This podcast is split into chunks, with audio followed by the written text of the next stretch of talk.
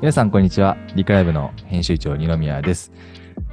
えー、今日からですね、新しい企画というか番組ですかね。あの、ちょっとブログを書こうと思ったんですが、文字を書くのが結構めんどくさいということで、えー、ちょっと音声で収録してから文字起こしするというスタイルで、えー、今日から、え、新連載始めていこうと思います。えー、いろんなところからですね、ありがたいことにリクライブ、えー、いいですねって言われることも増えてきまして、まあ、ただ、何やってるんですかみたいな質問もあったりとかな、なぜこれをやってるんですかみたいなところも、よく聞かれるポイントだったりしますので、改めて自分たちがどういうことを考えて何をしているのか、これから何をしていきたいのかっていうところをですね、えー、ちょっと一方的に発信する場っていうのを今回設けまして、編集長ブログ、えー、スタートさせようと思っております。えー、今ね、全く台本ない中で、収録ボタンポチッと押して今話して、まあ、実は3回目なんですけど、えー、やっておりまして、えー、聞く、聞き苦しいところがあるかもしれませんが、最後までお付き合いいただければなと思います。今回、まず1回目ということもありますので、私、えー、編集長の二宮、どういう人物なのか、えー、簡単に自己紹介しながら、えー、なぜリクライブに、え関わり、やっているのか、ってとこまでちょっとお話しできればなと思っております。よろしくお願いします。え自己紹介をしますと、えー、1991年、福島県生まれ、現在今32歳でございます。えー、福島にいたのはもう一瞬で、その後すぐ札幌に行きまして、札幌で育ったんですけれども、えー、高校生の時に、まあ、大学どこ行こうかなと考えた時に、母の知り合いがですね、建築家だったっていうところもあって、なんかすごくいいぞと、この世界面白いぞみたいなところを聞いて、えー、やる気に燃えた二宮少年はですね、えー、絵の勉強を始めて、まあ、大学に行けたわけですね。で、大学で、まあ、建築士になろうと思って、えー、1年生の時とかに、あの、バイトでですね、あの、建築模型を作るアルバイトみたいなのがあって、うん、本当に初めてその時にそういうの作ったんですけど、めちゃくちゃ楽しくてですね。建築模型のアルバイトをもうひたすら、あの時3、4ヶ月ぐらいかけて1個作って、歯医者さんだったんですけど、これ言っていいのかな？歯医者さんの建築模型を作っていくんです。あの、は、れパネって言うんですよね。あの、3ミリとか1ミリとか1ミリ、あの、ボードがあって、えー、それを組み合わせて作っていくんですけど、で、そこで得た、あの、給料っていうんですかね、バイト代がですね、なんと1000円。3ヶ月、あの、学校終わって夜行って1時とか2時までバイトして帰ってみたいなのを続けて3ヶ月やって1000円しかもらえなかったっていうのがあって、で、まあ徐々に気づき始めるんですよね。その建築業界の働き方を、やっぱ建築士って言っても1級建築士、2級建築士、そして持ってない人でも、えそういったお店の内装とか手掛けられるってこともあって、その会社はですね、一級建築士がやっていたんですけれども、社員さんはみんな資格持っていないあの方々で内装とか外装とかのデザインを、まあ、衣装部分ですね、デザインを組み上げる仕事をしていたんですけど、あの、すごくよくしてくれていた、その、事務所の人がですね、あの、やめといた方がいいよ、この、あの、業界と、こそっと言ってくれて、あの、僕15万で暮らしてんだよね、みたいな。その人35歳ぐらいの方だったんですけど、それを見たときに、ちょっと、あの、さすがにこれは苦しいかもな、みたいなのを思い始めて、ただ、じゃあこれは資格を取ればいいんだと、その時思って、資格の勉強しようと思って、あの、建築系の本とかいっぱい買って、あ図書館行って見てた時にですね、その本がやっぱ素晴らしくて、写真とか、えー、デザインとか想定とか。で、その本を作りたいなって徐々になんか思うようになりましてですね。えー、そこからなんか方向性が、なんかその建築をしたいっていうよりも本を作りたい意欲になって、エディトリアルって言うんですけど、エディトリアルデザイン、言えてないですね。エディトリアルデザインを勉強し始めると。で、そこからそういうソフト、イラストレーターとかフォトショップとか、ブリッジとかいろいろ使うようになってって、気づいたら、あのー、大学3年生の時からメディア、あ、コース分けがあるんですけど、建築コースとか、えー、コンテンツコース、なんとかコースってあるんですけど、気づいたらメディアコースを選択しておりまして、メディアっていうのは媒体ですね。えーなんか伝える広告だったりとか、えー PR とか、まあ、その本もそうですけれども、エディトリアルもそうですけど、そういう方向性に行きまして、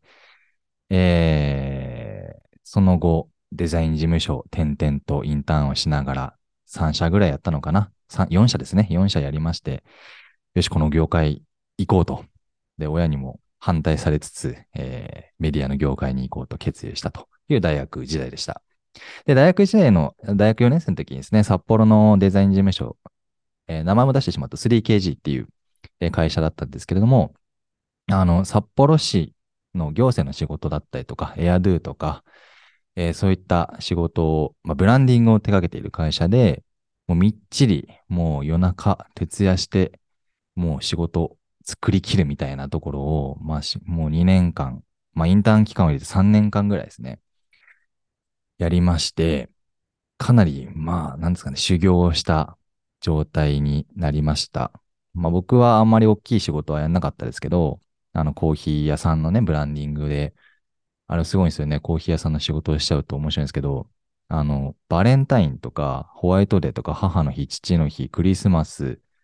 えー、秋分の日みたいな、まあ結構イベントがあるんですけど、だいたい半年前から動くんですよ、その準備を。なんで、えー例えば今、6月6日、もうそろそろ父の日かな？が来るんですけど、今、そのコーヒー屋さんでやるとしたら、多分もうクリスマスの準備をし始めているというぐらい、かなり早い、えー 準備をしてたんで、結構季節感がおかしくなったっていうね、えーことがあったりとか、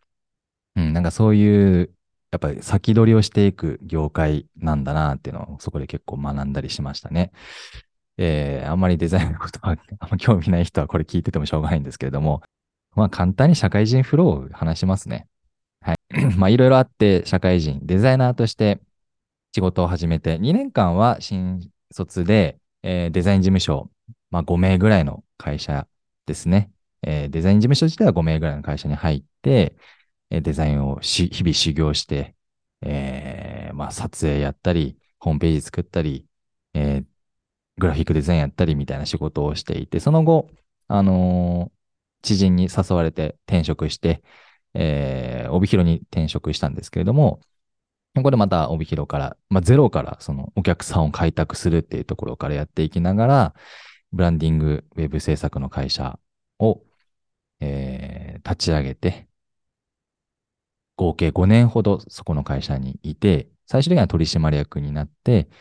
えーまあ、ディレクターですね、ウェブディレクターとして仕事をしていました。で、そこで、あの、まあ、新規で地元のお客さんを開拓して、えー基本的には一時受けっていうんですけど、その一時、直接仕事をもらってやっていたときに、ウェブ制作の仕事を依頼していただくやっぱ目的が、えー採用ですね。あのーお客さんを増やしたい、売り上げを伸ばしたいみたいなホームページの作り方よりも、やっぱうちに求人出してるんだけど来ないからホームページリニューアルしたいみたいな栄養が非常にやっぱ多くて、そこに向けてサイトを作っていたことが多かったんですけど、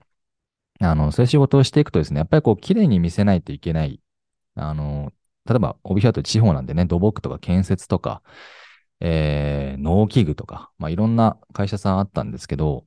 やっぱ人気がないんですって言われて、えー汚いとか、まあ、3K ですね。汚い、何でしたっけ？えー苦しい、きつい。まあ、そう、そういうやつですよね。あのーあ、今一緒に 同席してる人がいるんですけど、はい。えーそういう 3K と呼ばれる業界の中でどういうふうに見せ方を考えるかみたいなところもやってはいたんですが、どうしても綺麗に見せる仕事なので、まあ綺麗に見せるというかブランディング、魅力をやっぱ伝えていくみたいな仕事なので、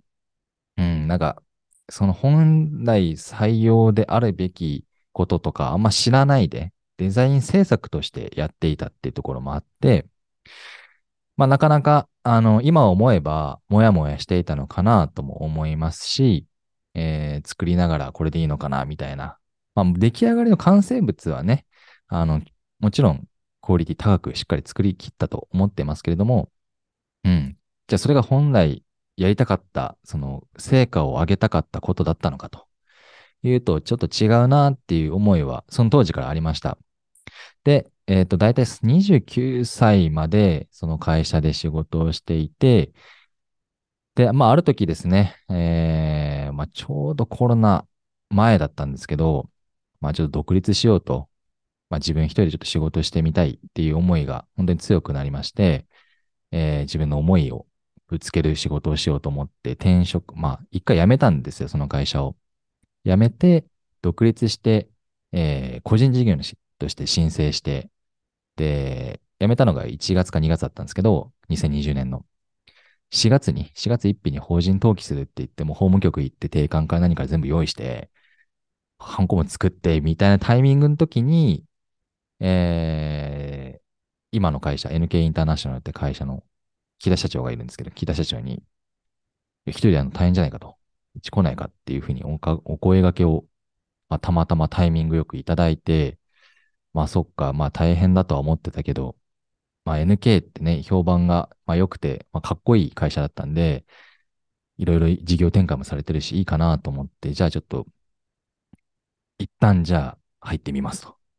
頑張ってみますって言って入社したのが経緯ですね。で、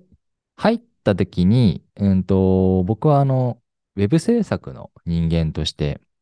えー、考えていたんですけれども、その時に入る、ほんと一週間前ぐらいに、その NK の社員さんから、すいません、リクライブっていうサービスを始めようと思ってるんですけど、と。あの、デザイン、ウェブサイトのデザインちょっと関わってくれませんか？みたいなこと言われたのが、リクライブとの初めての出会い。で、それまで全くリクライブの知らなくて、えー、入社して初めて、